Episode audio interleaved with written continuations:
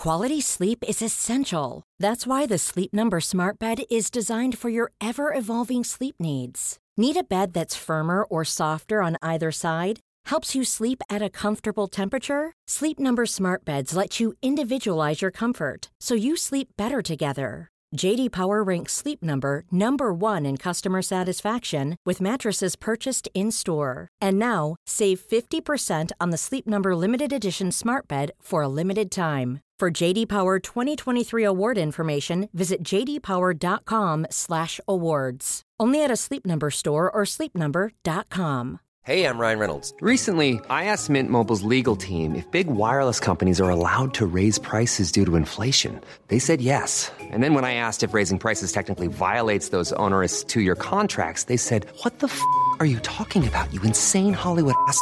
So to recap, we're cutting the price of Mint Unlimited from $30 a month to just $15 a month. Give it a try at mintmobile.com slash switch. $45 up front for three months plus taxes and fees. Promo rate for new customers for limited time. Unlimited more than 40 gigabytes per month. Slows. Full terms at mintmobile.com.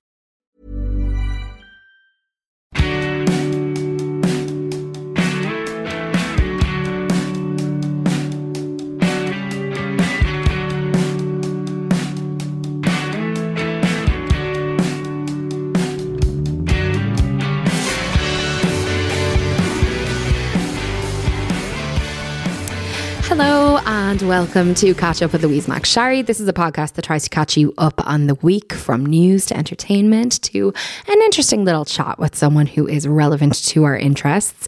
And um, we've got a great chat with Shane Daniel Byrne coming up later. If you are on Instagram, you probably know him. He makes hilarious sketches. He is, of course, the originator of Shannon, of Shannon's hair, beauty, nails, and dog grooming on the Lower Kimmage Road. Is that? I think I feel like I got that wrong. Anyway, you know who I'm talking about. He's so brilliant, and he has a new RTÉ player series. So I got to have a chat with him last week. Um, in terms of this week, I had a good week. I feel like now. I've been overdoing it. I don't know about you. It just feels like there's so much on. It's like I feel like everything we missed over the pandemic has decided to just be on in these two months. And so every two days there's a gig or a celebration or something. And I'm keeping it quiet this weekend. To go visit my parents in Wexford and take it easy with the kids for the weekend. And I could not be happier. I need to like never look at any of my friends ever again. I've spent too much time with them over the last couple of weeks. That's not true, but you know what I mean. I need to not socialize for at least a week. Um, I was at Pride over the weekend, which was great. It was just so lovely. Saw so many people that I adore who I hadn't seen in so long, and it was just really nice to see people able to kind of do fully do Pride again. I took my kids in in the morning I suppose early afternoon really and we watched some of the parade and went to there was a big event in Merrion Square went there. Of course the kids just wanted to go to the playground which is fine with me. They had uh, done a lot of walking at that stage and that was really lovely lovely to get them in and to kind of have interesting conversations with them about what pride was. I mean obviously Ted, who's just turned three, not so much into the conversations, but Sam's nearly six now. So we had a nice conversation about it uh, the night before at dinner about what Pride is and what it's all about. And when we were at the bus stop about to go into town on the Saturday to head into Pride, I said to him, Do you remember um, what Pride is about? And he said, Yeah, it's a celebration so people don't feel lonely. And I thought, I mean, kind of like not exactly right, but a beautiful place to start. So I was delighted that we managed to get in. And then um, Gordon came and got the kids. He'd been working in the morning, and I went and socialized in an adult capacity and was bopping around the town. And as I said, it was just nice to see people able to do it properly again. Now, unfortunately, there was yet another attack on a queer person. On a, in, in this case, it was several queer people as they were celebrating Pride on Saturday in Stephen's Green, and you know, it's really worrying. We've had such a series of attacks on on gay, trans, and on queer people in Dublin of late. It would make you think that they, we have a real problem that we need to face up to. And you know, these attacks are exactly the reason that PJ Kirby was fundraising. Um, as you may have heard on the podcast a few episodes ago, he was raising money to try and assist LGBT Ireland in hiring someone who could specifically support people who have these kind of experiences. And I'm delighted to say that he reached his target this week. So if you're someone who donated, I, I really can't thank you enough. I know PJ is very grateful.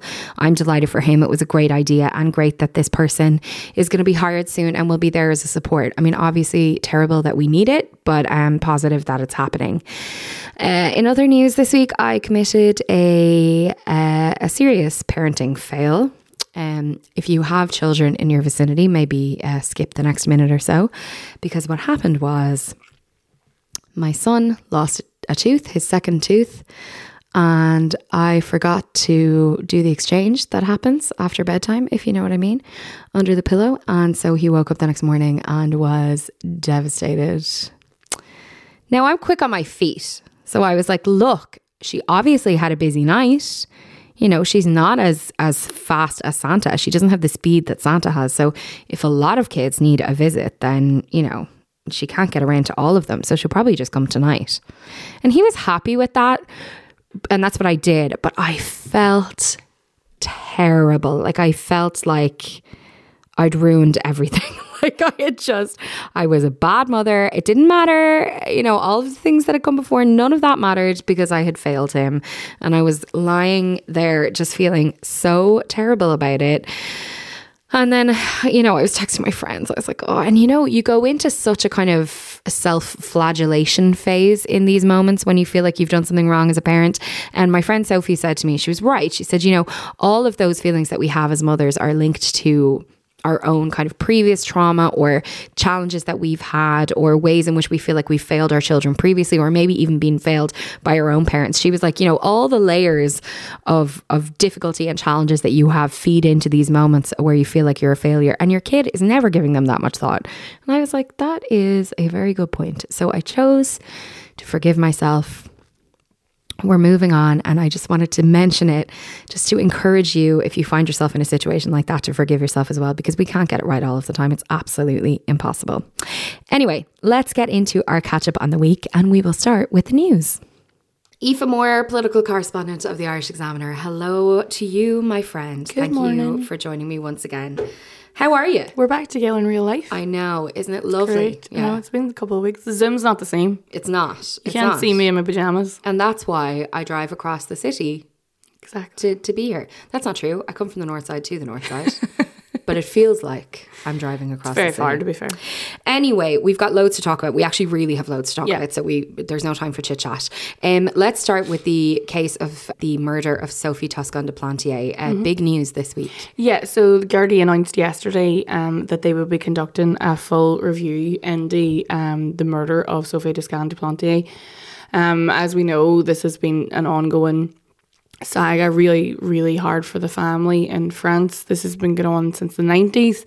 Um, we know from numerous news stories and documentaries and podcasts that the Gardaí were found wanting when it came to this case. It was very clear that the guards involved were not adequately trained or prepared to deal with this kind of case in Schull and West Cork. Um, so they have announced this new full review. It was actually the day before the assistant commissioner of the Gardaí retired. This is the last thing that he announced.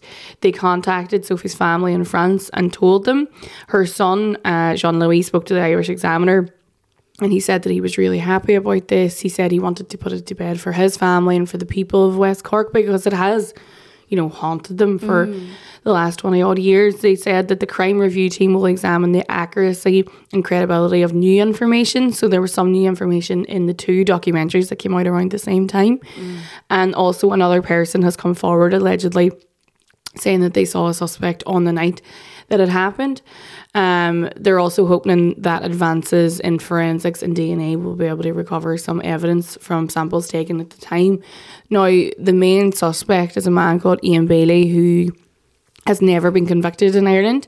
Um, he was convicted in absentia in France, which is a very strange kind of French law that I don't think really stands up to any human rights um, because he wasn't there to defend himself. But he has also welcomed this, you know, he wants a chance to clear his name, he said, and he has welcomed um, the new review.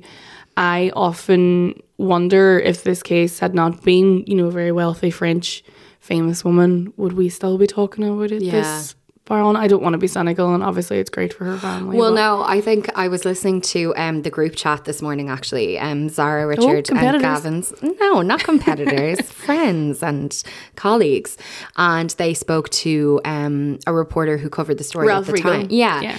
And he said he very quickly kind of mentioned that it was it became quickly apparent. He mentioned it several times that she was someone who was well connected within the French film industry and that she was married to someone who was well connected within the French film industry and in French politics and in fact was friends with Jacques Chirac. And mm-hmm. I was like, it's interesting how the entire thing is tainted by this sense of she was someone important. Yeah. And it was because as well she wasn't from Ireland, so it was a tourist, so it's nearly worse because we all feel responsible then Yeah. because they're like, oh, this poor woman came to Ireland Yeah. for her holidays. We all do it. Like if something happens to people in Derry on their holidays. I feel like somehow responsible for them. Oh, absolutely. We will watch that with interest. It's big, big news, and um, hopefully there will be peace for the family of Sophie Toscan du Plantier at some stage soon. Um, now we have to talk about America because, like, what I mean, Um. Okay. So this week, or yeah, um, the It doesn't feel like this week, does no, it? I know. I was actually like, is it this week? It is. The U.S. Supreme Court overturned a 50-year-old ruling uh, called Roe versus Wade, which allowed for um, terminations and abortions. This is. It was kind of expected, if it's not incredibly disappointing. Um, it basically closed uh, abortion clinics in certain states already. I believe it's nine states have already banned abortion because they had something called trigger laws, which as soon as Roe versus Wade was overturned, their new law came into effect, which basically all but banned abortion. Um, this has been a campaign in America from the Christian right since Roe versus Wade for 50 years to roll back women's rights. Um, there has been days and days of protests outside the Supreme Court justices' homes. Um, there is now also concerns that the Supreme Court might go after contraception and uh, equal marriage. They, the, I was listening to a podcast this week who were saying the states that have already banned abortion, the issue is there is that they all tend to be very close together to one another, their neighbouring states. So if you are a woman seeking abortion, you can go to a different state. Mm. But if you're in one of these states, you might have to cross three or four states to try and seek a termination. Mm. It's a huge, huge step backwards because, as we know in this country, and whatever your view of abortion is, you cannot ban abortion, you can only ban safe abortion. And I find it really interesting that Ailbhe Smyth, the campaigner for repealing the Eighth, was on CNN yesterday explaining what it's like when you ban abortion. And I thought, wow, we have co- totally come full circle. Yeah. That now we have Irish people Yeah. explaining to Americans why their laws are wrong. Yeah, I've actually written um, my opinion column for the Irish Independent this week, which comes out on Saturday, is about this, and it's about um, the America that I spent years in as a child, um, or what my perception of the America was, because obviously it wasn't perfect, but um, you know what it felt like then versus what it feels like now to look at it, because the Supreme Court also made uh, other strange rulings this week. Yeah, so the Supreme Court also ruled that a high school um, football coach has the constitutional right to pray in public on the field after games. And I like, mean, this is now seeing.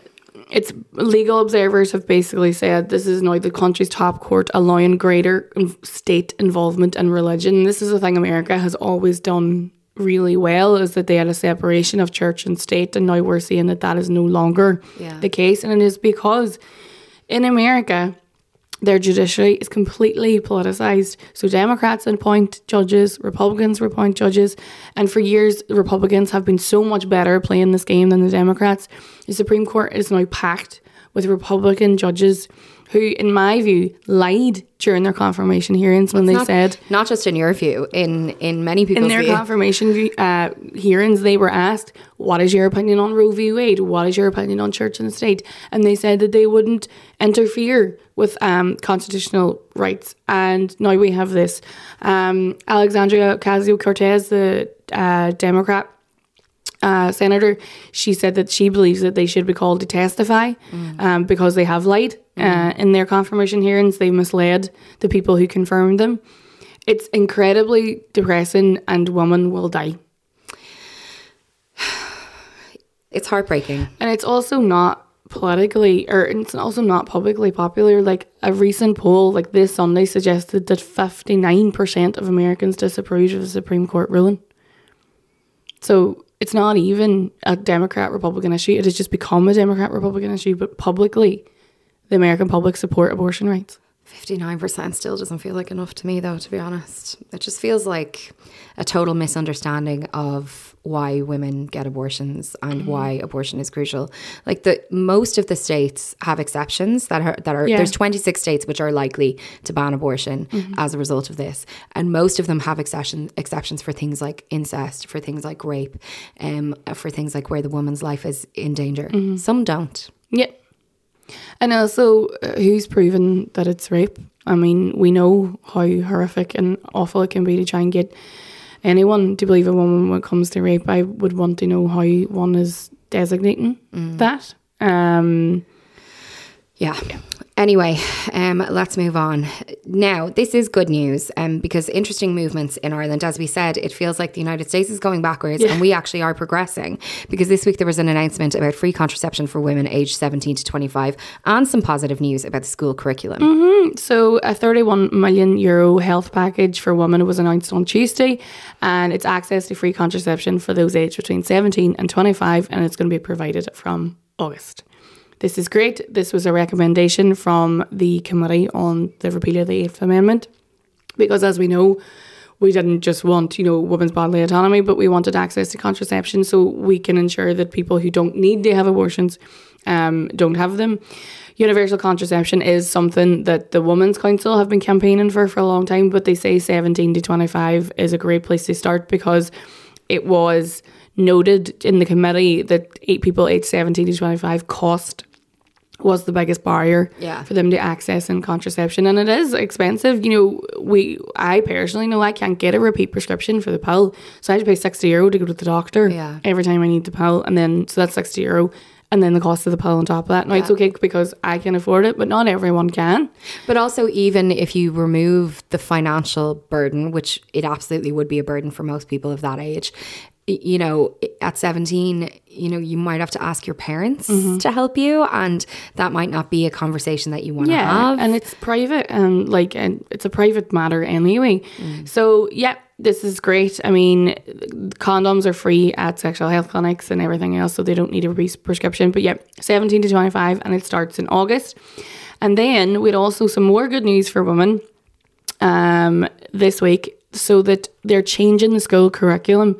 So they're going to include things like consent, domestic violence, and coercive control. So this is all part of Helen McEntee, the Minister for Justice. This is her new um, domestic, sexual, and gender-based violence strategy that she announced this week. This has been, you know, talked about for a really long time.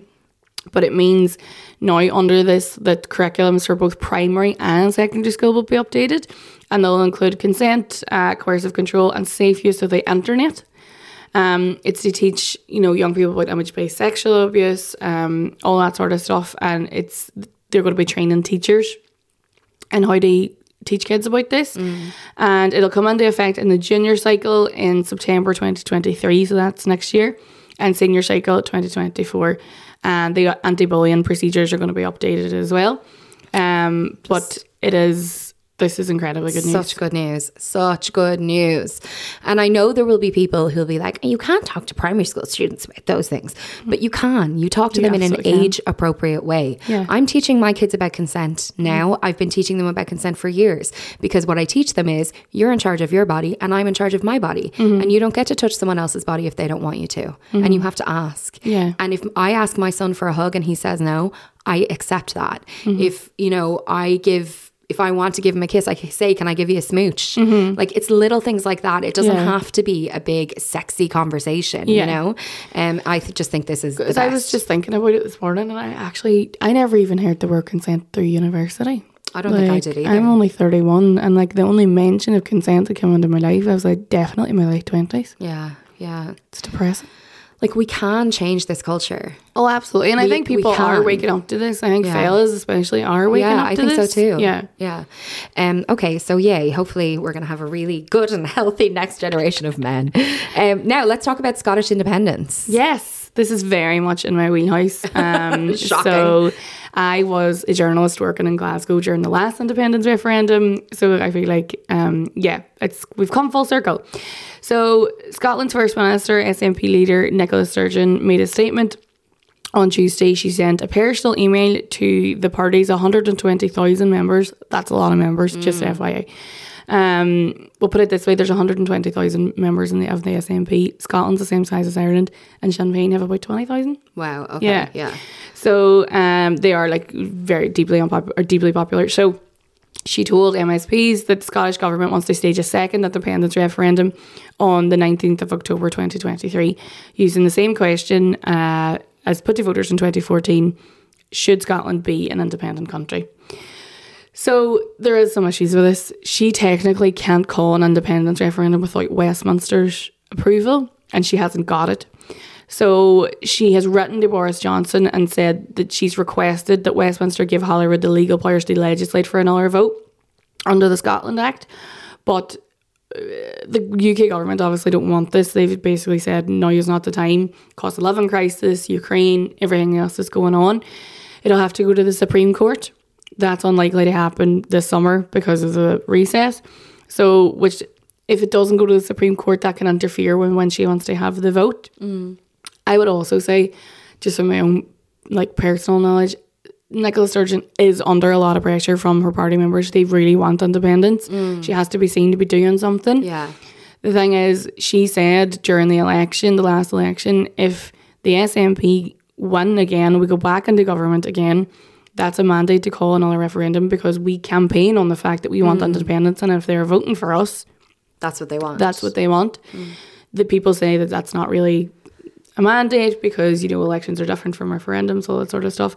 So it is politically risky. Um, but she was so close the last time. Yeah. So yeah, twenty twenty three. And then if Scotland became independent, then would they apply for Yeah, European yeah. Union status straight Yeah. away. And I they- wonder would they get it Yeah. more quickly than another I don't know about more quickly, but it has been talked about quite a lot. And like the main players um, in Europe, Spain, Ireland, uh, Germany, and France, I don't think I've mentioned it, but they've said yeah that they would take them back. Yeah. Wouldn't that be gas? Because the whole point during the Scottish independence referendum the first time was like, if we go independent, we'll lose our place in the United or in the European, Union. and then That's they gone voted anyway. for Brexit anyway. So Wow. now the and Scottish people want to be back in the European Union. So Wow. Okay. Well, this is going to be very exciting to watch, no matter what happens. Um, Aoife Moore, thank you so much.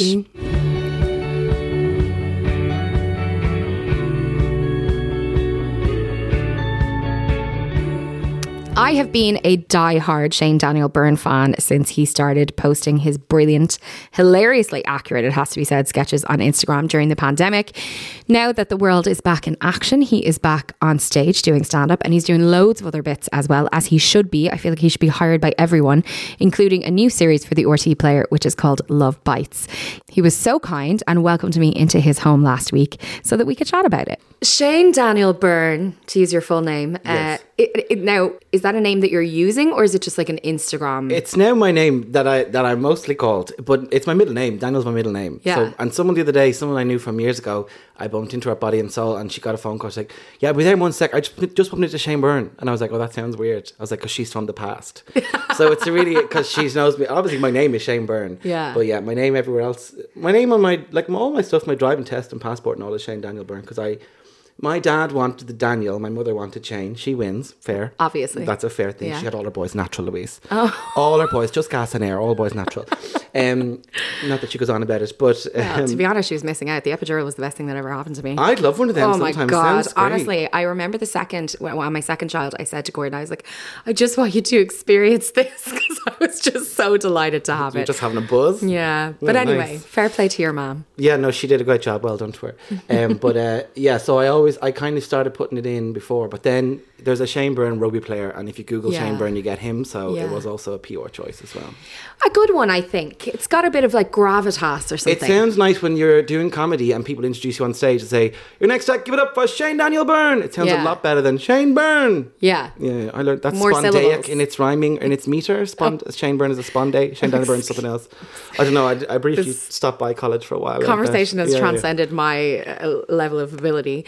Um, so I'm so delighted to chat to you. Um, it is, I, I mean, I just, I'm such a fan of yours. There is no two ways about it. Like every time your little face pops up in my Instagram stories, I'm like, yes, Shane's done some stories. But it's rarer and rarer now. Yes, you really are. you're not there very I often. know. I feel guilty about it. I feel like I'm neglecting the internet, and I owe a lot to the people from the internet.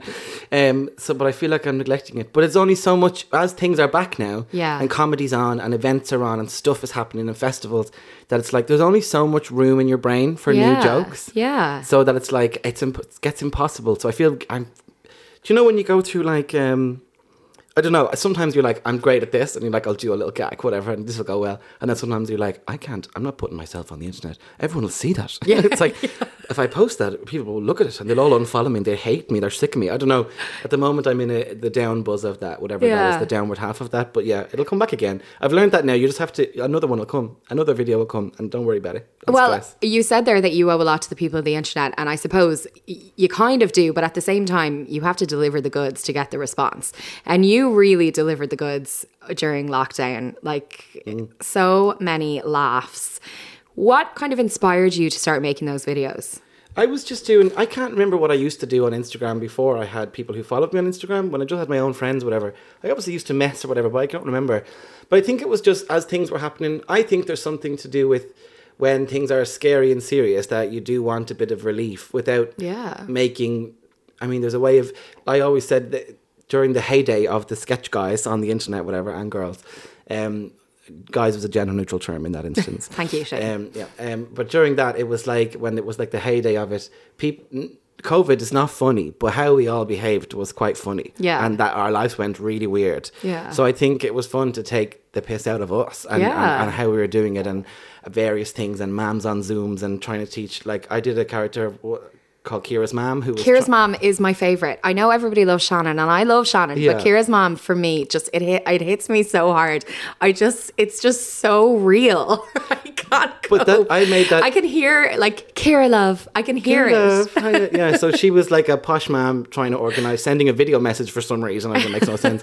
But about lockdown, the week lockdown started, and the Irish Times cover was "Stay Home." It was a big fancy cover when major global events are happening. Yeah. But I had also tried to show my mother a FaceTime, and you know, I don't know why they don't understand. I'm like, if you point that phone at you, it will see you, and she just kept disappearing further and further down the screen. It's like just because you can see me doesn't mean I can see you. Yeah. Your camera is on. I don't know, but that was funny. I mean, she's well able for it now. She's she's an early adopter. Enough about my mother. God, she's taking up all the time on the podcast. God, whatever. I'm sick of her. But I get what you're saying. Like we needed a bit of Mm. levity, and so there was a real appetite for any kind of relief. Um, and your characters, I mean, as we said, Shannon, like has Shannon taken over your life a little bit? People became really obsessed with her. She did for a while. I mean, she people will often say every now and then someone will comment on that video and go, "Oh my god, more of this," or "Just seeing this now," or people still Just seeing this it. now? Yeah, I don't know. I, people find they came for they came later on because I didn't do I didn't want to do too many of that character. Yeah. When I did Shannon, it was because Shannon's a beautician who was anti anti COVID, anti lockdown, anti everything, anti mask. And when I did that, it was because that week we were talking about going back to level five or something. Yeah. And there was lads saying, "Oh, open the gyms, good for mental health," Yeah. and women saying that beauty is good for men.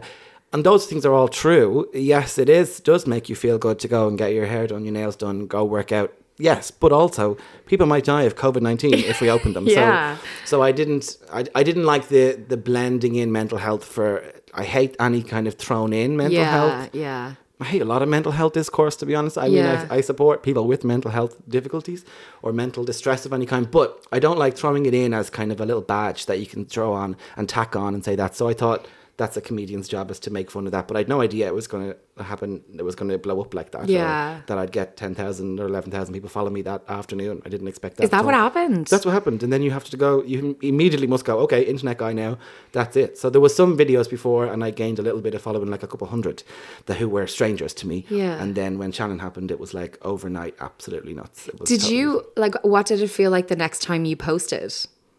I posted, I think I posted something saying hello because I was like, I didn't know what to do. Yeah. And then I was like, I'll do another Shannon video. But then I was too scared. I was like, oh God, I can't. It's a difficult second album. Yeah. But actually, I think that fear was useful because I could have gone down the line of just keep doing Shannon every day Yeah. or something. And then Yeah. you'd be a Shannon guy and then you'd disappear. But I think being scared was actually helpful because then it was like, just do something else instead. Yeah. Don't be worried of the pressure of will that second Shannon be as funny as the first one. Yeah, because that's the thing. Like, I mean, as a lot of people emerged over the last few years as people who do kind of funny sketches on Instagram or whatever, um, and it, in my opinion, the best ones are the ones who are changing it up. Like Yeah. some of some of the stuff is funny, but like eventually you get to the stage where you're like, okay, I've seen this video that you're making, uh, you know, 500 times. It's actually just the same joke over and over again. Mm. But like you know, someone like say Killian Sundermann, like you just never know who he's going to be or what the situation is going to be like. He's the crown prince, and we all look to him. You know, he is the leader. He's in charge. Why does he get to be attractive as well? Like And I think funny. that that is And wrong. you know what? He's really nice. I know he is. I've met so him. He's so nice. Yeah, it's really gross. Like I don't know how he gets too much. There's some maybe there's a secret. I don't know. We'll see. Or maybe his downfall is coming. Not hoping for that, just saying. I'm not manifesting it, but it would Could be good to see him suffer a little bit. You know? But it does seem like there's a, a really like lovely kind of camaraderie between m- most of the people who are doing the kind of stuff that you guys were doing during the pandemic. Like I know you guys and Tony Horror have obviously done stuff together, Mm. and then there's like Michael Fry, Emma Doran. Like all of you guys seem to have a good vibe going. Yeah, there's a really nice. There's a really nice it, part of like when people were enjoying our videos and having fun at that.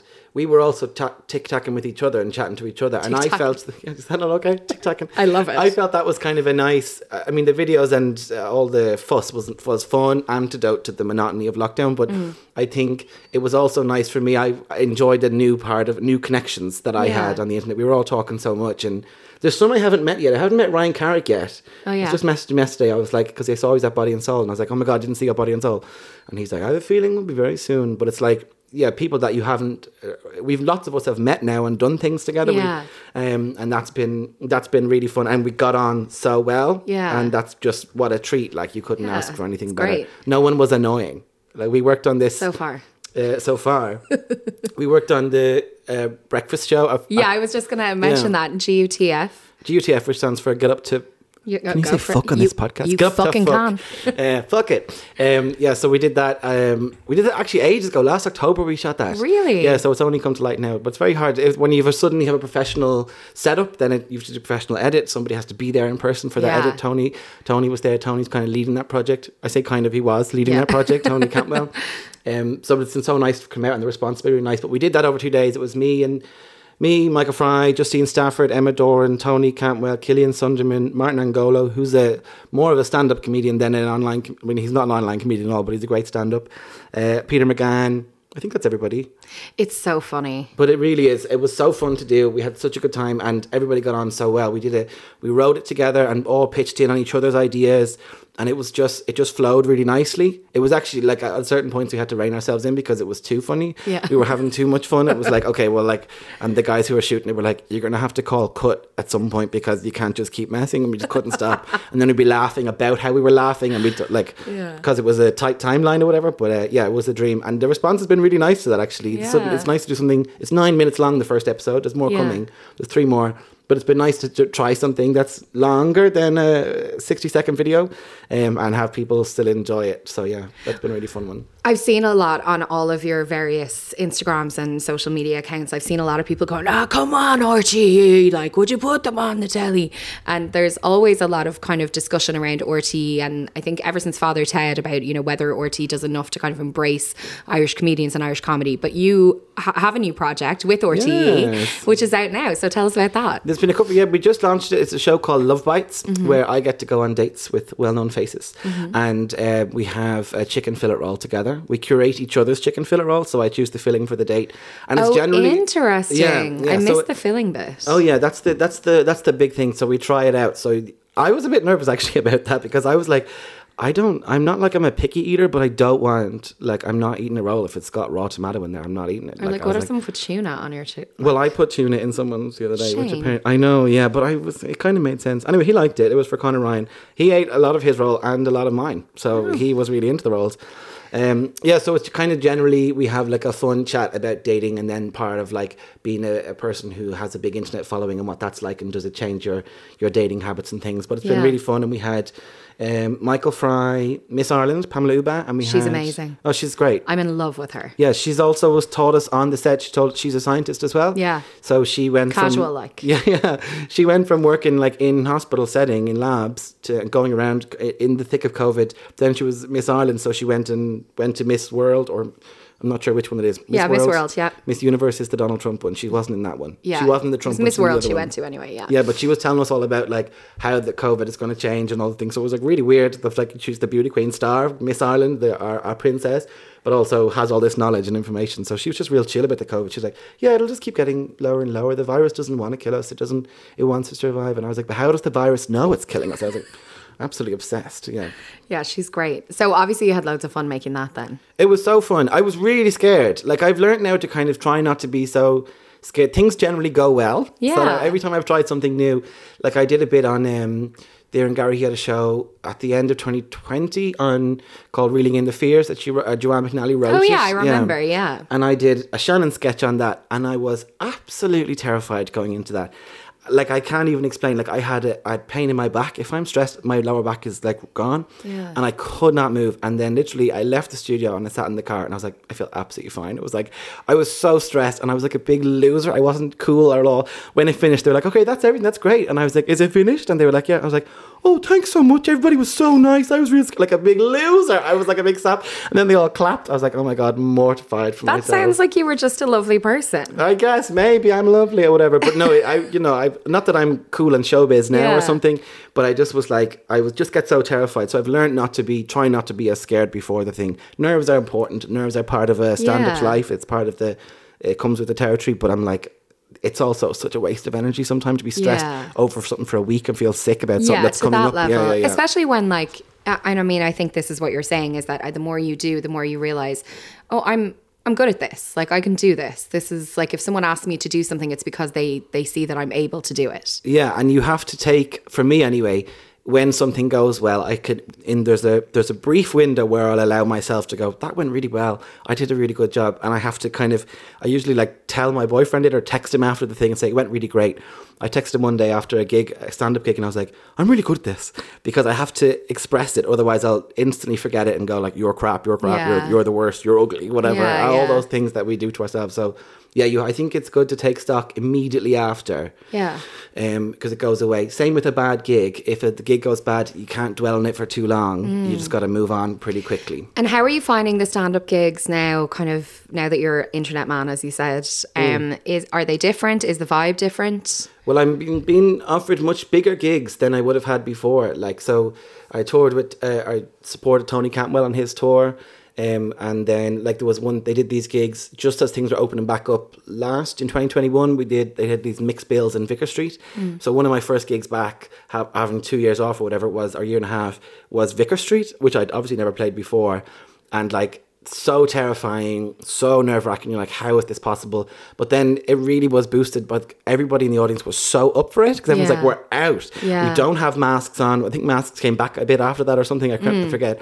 Um, but there was no masks. Everyone was just really up for a good time. And then you're like, this is really cool rock and roll. When the gig goes well, it was like, I don't know, it stands out as like that was like a major moment for, in my life. It was like to mind your comedy career. It was like, that was really special. Yeah. Um, so yeah, the gigs have been bigger, and you kind of have to just go, yeah, this is fine. I'm able for this. Yeah. If I could use a crude, what I say to about comedy is very um, macho, whatever. And sometimes you have to just go, you know what, my dick is big enough. Yeah. You have to tell yourself that's a very uh, male, cisgendered, male centered way of thinking of it. Uh, so pardon the metaphor, but that you have to just go, yeah, of course, of Yeah. course, that's no problem. Yeah. I'm gonna, I'm gonna just be able Yeah. to do this, and Yeah. then you, you also are. You also Yeah, are. I have a rule. I made a rule for myself about probably five years ago that like being scared wasn't enough of a reason not to do something. Yeah. That like, you know, you can say no to opportunities or no to whatever if your reasoning is that you, you know, you actively don't want to do it, as long as it's not because you're scared. Because you will miss brilliant opportunities if you let that kind of fear stop you and it does get easier.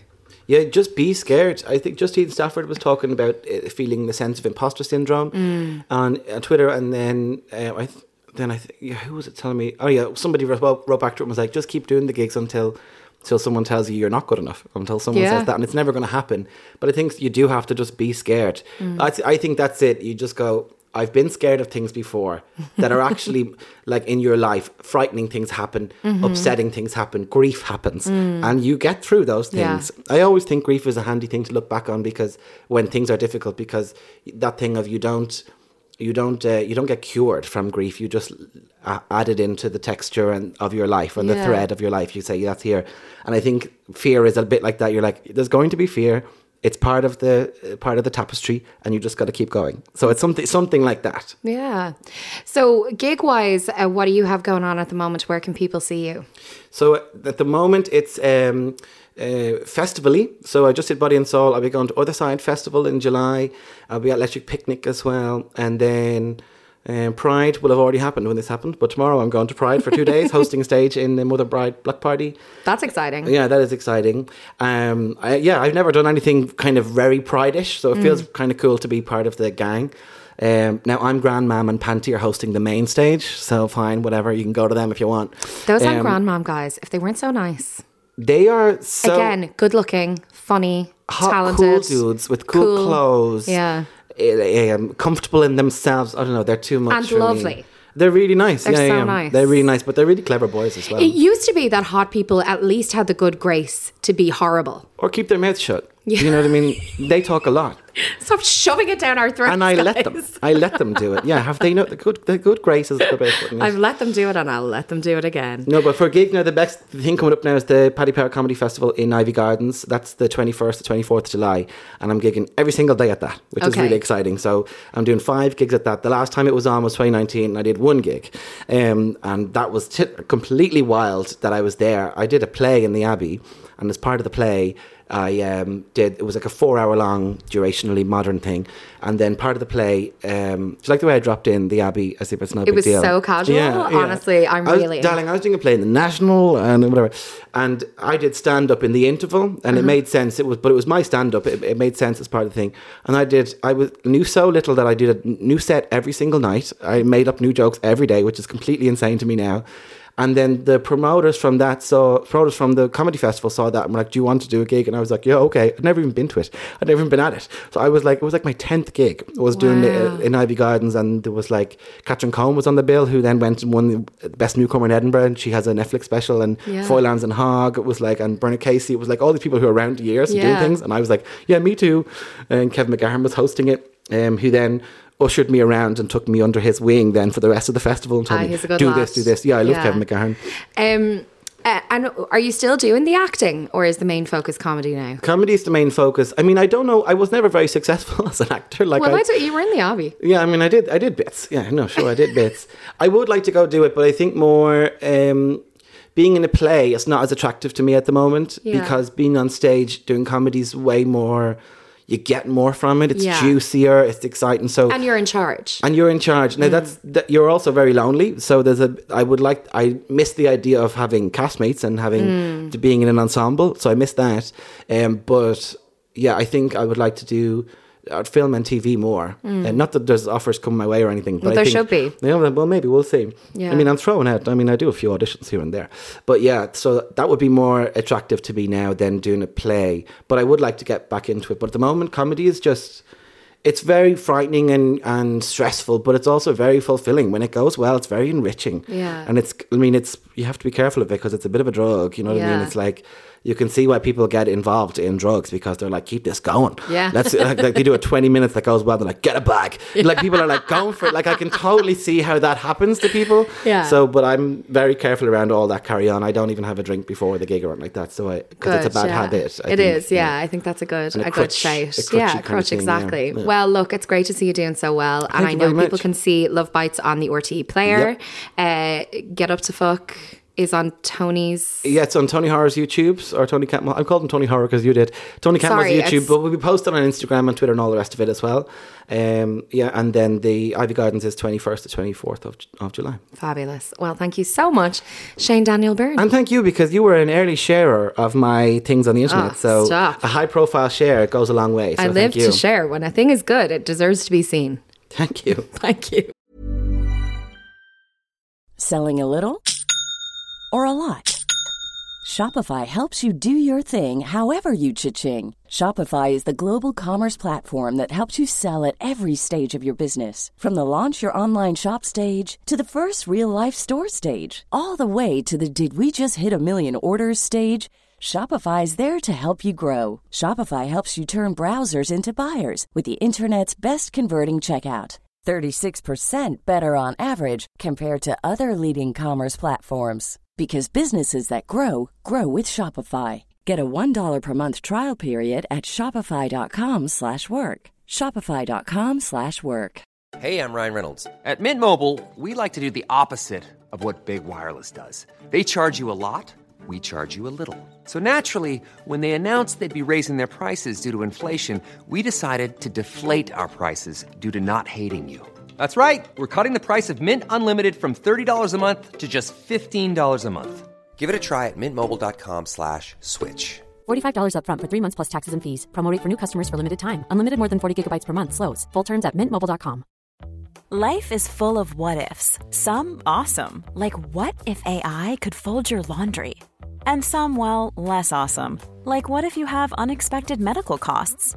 United Healthcare can help get you covered with Health Protector Guard fixed indemnity insurance plans. They supplement your primary plan to help you manage out of pocket costs. No deductibles, no enrollment periods, and especially no more what ifs. Visit uh1.com to find the Health Protector Guard plan for you.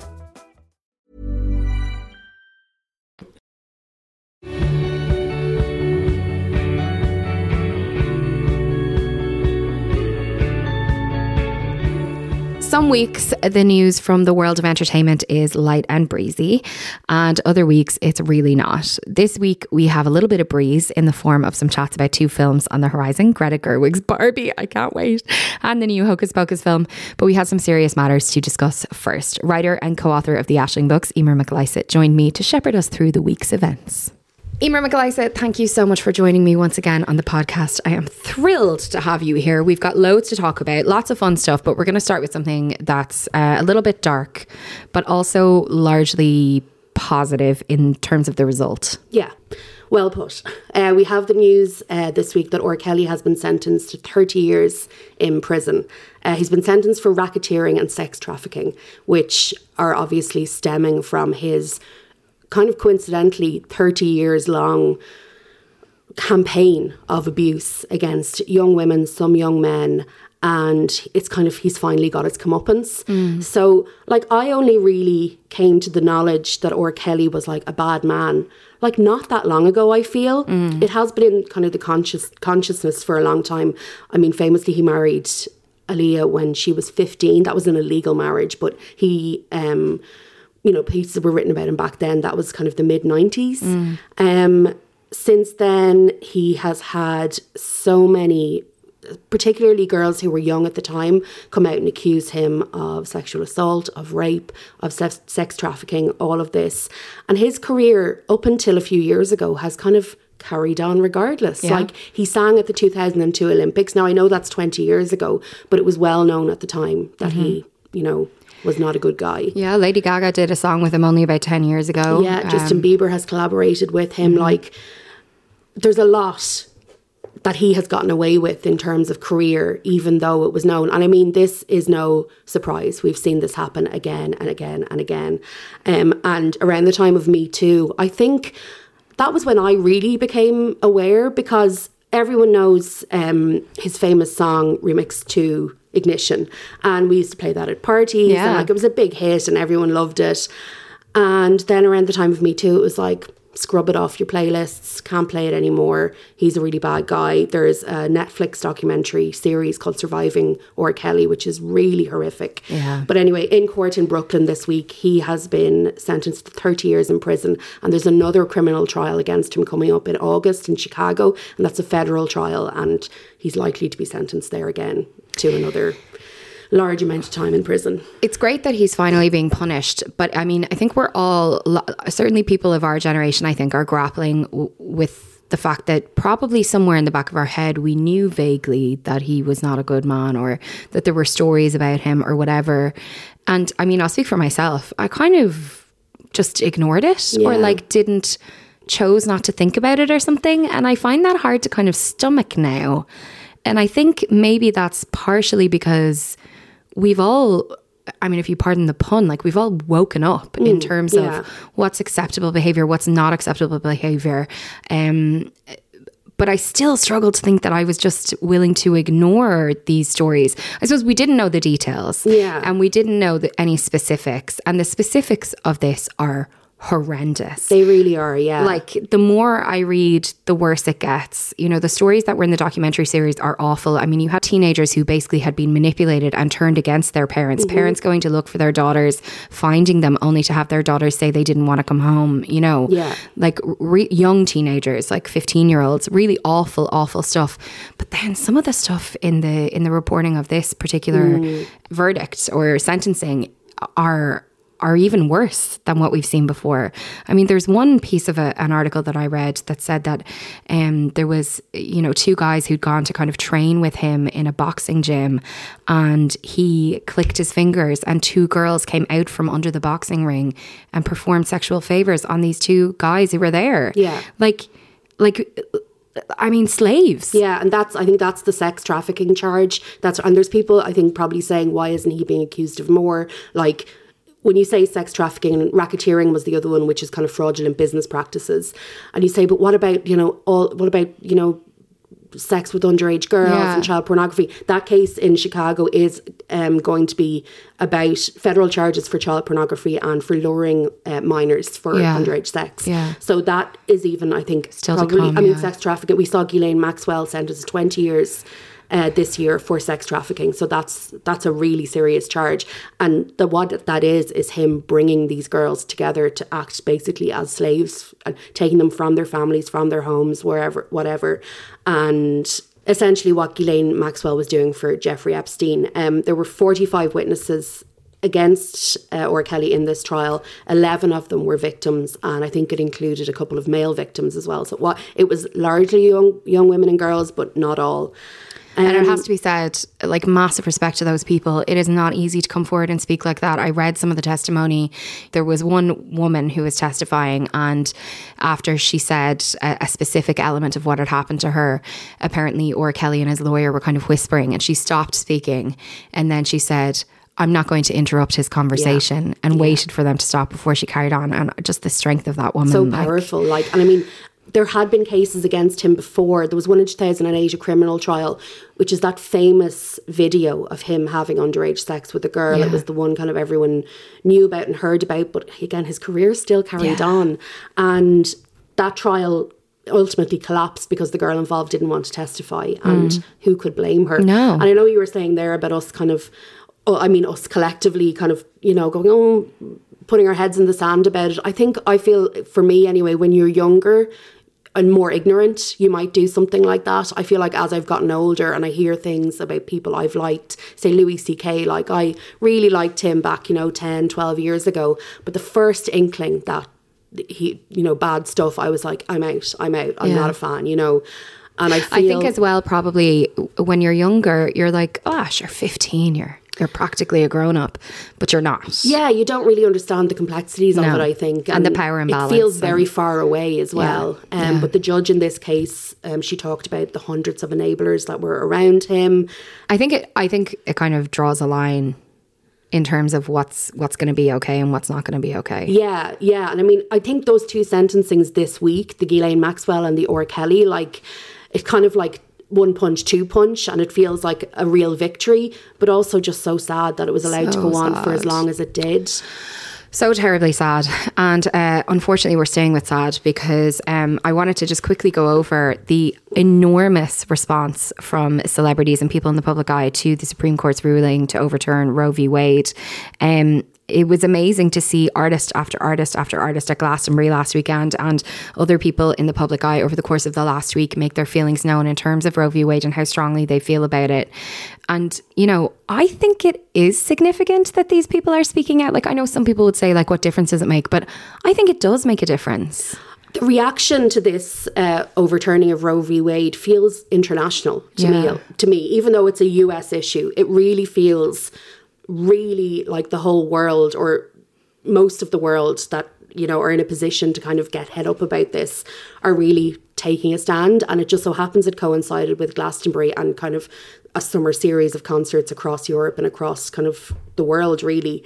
And so we saw, I think the probably the most viral one was Olivia Rodrigo, mm. who brought Lily Allen on stage and they sang Fuck You, which is one of Lily's kind of seminal hits and, and really kind of suited this occasion. But Olivia Rodrigo, I think, is only maybe 19 or 20. She gave a really strong speech from the stage. She named the justices, the, cons- the you know the conservative justices on the U.S. Supreme Court who had voted to overturn Roe v. Wade.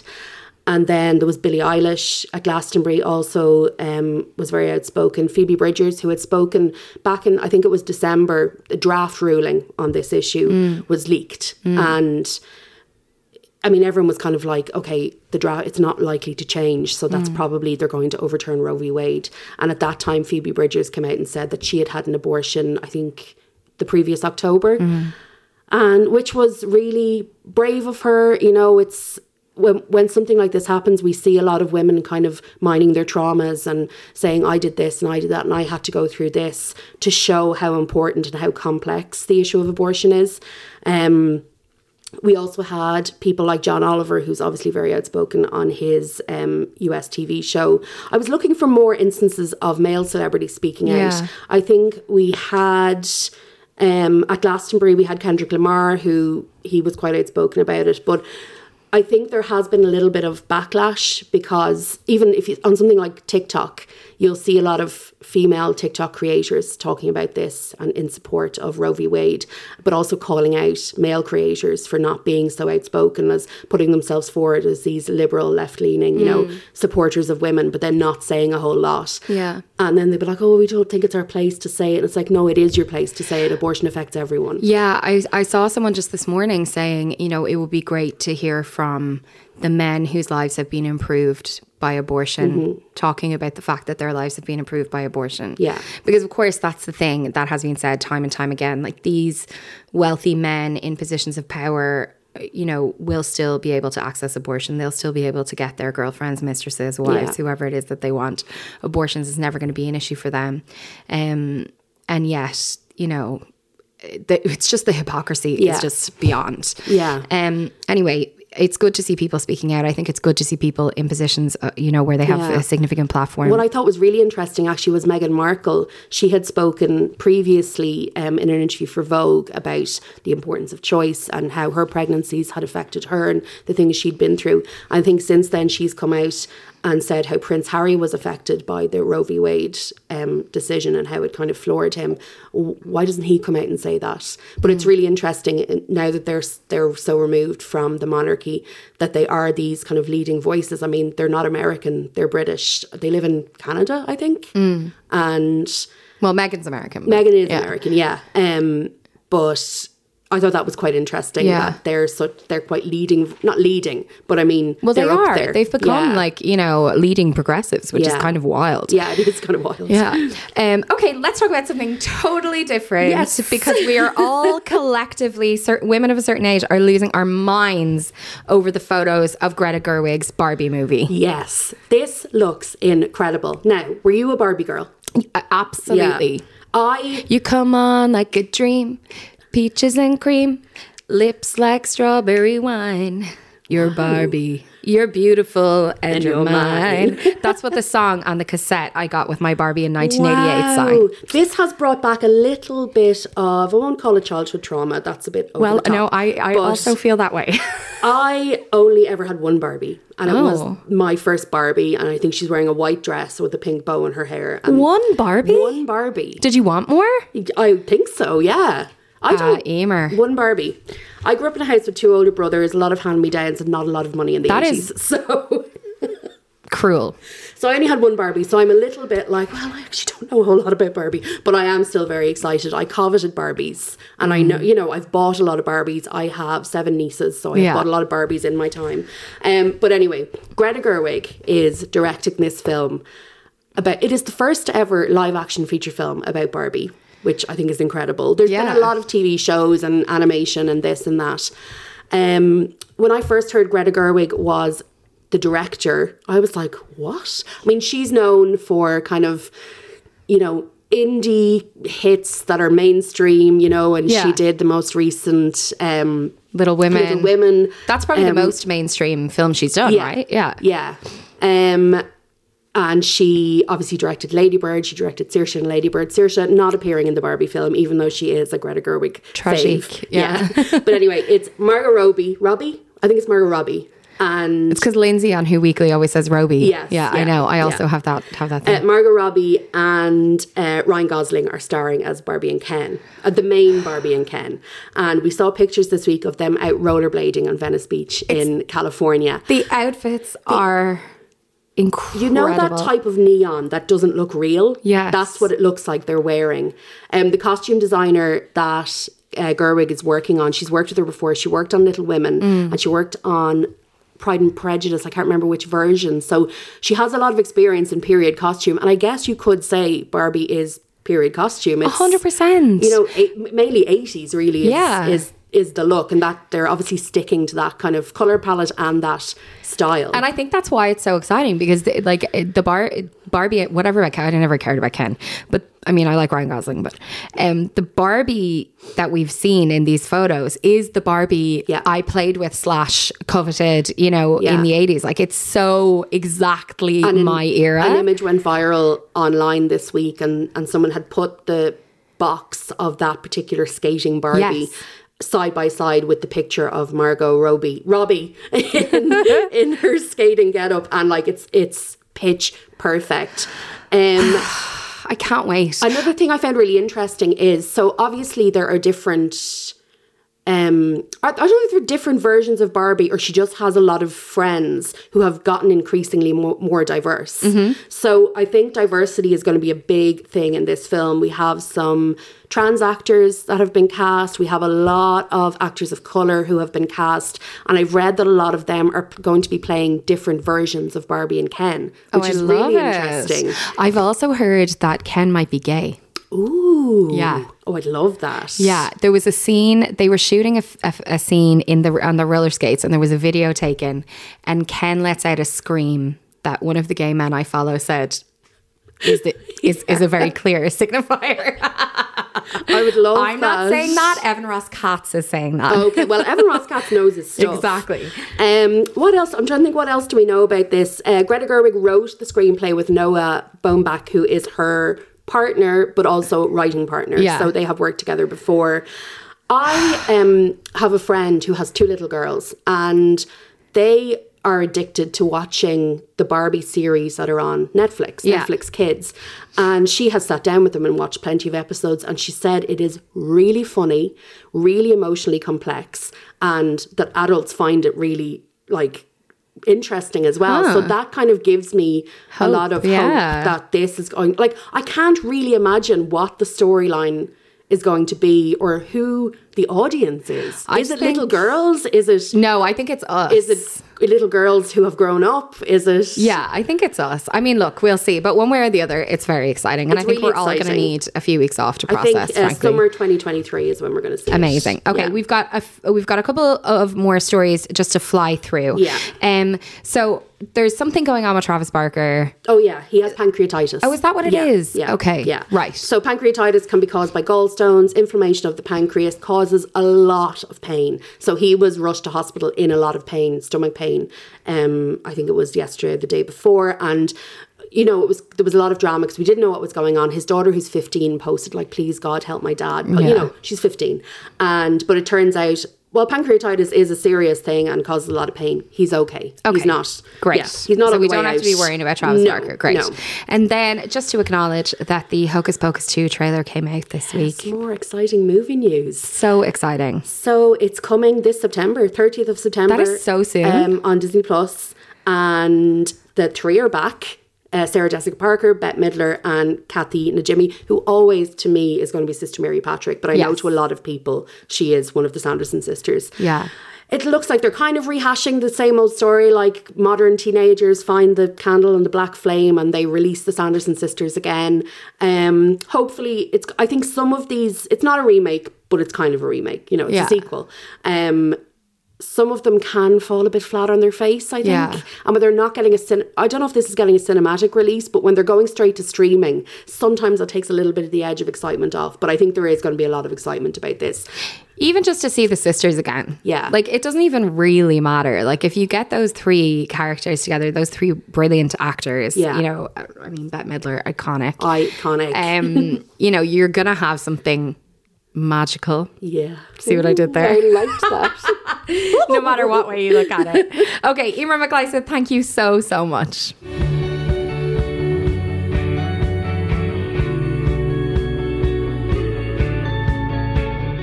Just about time for me to go, uh, but before I do, I do have a few recommendations for you. This week, I was getting another session on a tattoo that I'm getting at the moment.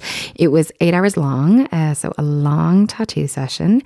But I have to say, I don't, you know, I don't mind it at all. I actually kind of find it kind of peaceful. Camilla, who's doing my tattoos, um, she's really focused when she's actually working. Like she's she's lovely and like super chatty and stuff. But when she's working, she focuses and she doesn't really talk, which kind of suits me. It's nice and peaceful. I actually fell asleep, which I feel like is a testament to the fact that I have been overdoing it a little bit of late. Um, but anyway, I wanted a good book to read, so I texted a friend for a recommendation, Sophie White. Um, she is an author and she reads voraciously, and she is always someone I turn to for recommendations. And she recommended a book called Vladimir, which is by Julia May Jonas, which I started. I haven't finished it yet, but um, I started it during my tattoo and read loads of it. It is really sharp. Really gripping, not a particularly taxing read. So, if you're looking for something to kind of occupy a chunk of time like that, I really recommend it. Vladimir. It's about it's about a woman in her 40s who's kind of dealing living in the aftermath of some allegations against that are made against her husband. They both work in a university and then another man comes into the picture. I don't, I don't want to say too much but anyway it's it's very good. Um, in other news obviously totally obsessed with the new ultimate girls trip on Hayu. If you are not a housewives fan the the news is they've started to do these series where they get together housewives from different franchise, so from different cities, and send them away on a trip for a couple of weeks or a week. In this case, I think it's eight days, and just see what happens. And my God, it is just the stuff of dreams. The current one, so good. I didn't even know how much I missed Phaedra. And it turns out I'm really missing Phaedra. I want her back full time in Atlanta. So anyway, that's that's TV wise what I've been watching, and then listening wise, I have been listening to Muna and um, their new album, which is so good. If you're not familiar with Muna, M U N A, they are extremely cool. Three people from LA. And um, they make brilliant, brilliant music. Don't think they set out to make pop music, but that's what they're making. And it is top tier. Sing along in the car, really enjoyable. Muna, get into them. And that's all I have for you this week. I will be back with you next week. I cannot wait to chat to you then. I hope you have a great one. In the meantime, if you felt like rating, subscribing, reviewing, all those kind of good things, telling a friend, maybe sharing on your social media, I will be so, so, so grateful. And I am eternally grateful to you for tuning in each week. I hope you have a good one. And if you can have a good one, I hope you stay safe. And I hope you know that you will get through whatever it is that's challenging you at the moment. Okay, big love.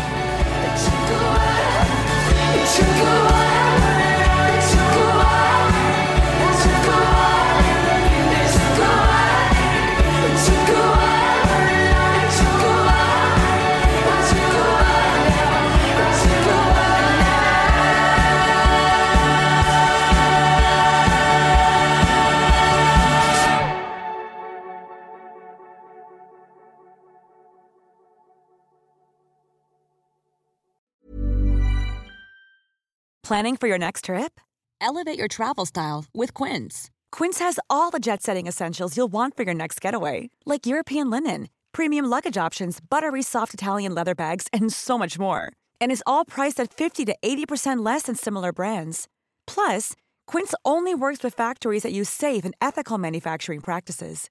Pack your bags with high-quality essentials you'll be wearing for vacations to come with Quince. Go to quince.com slash pack for free shipping and 365-day returns.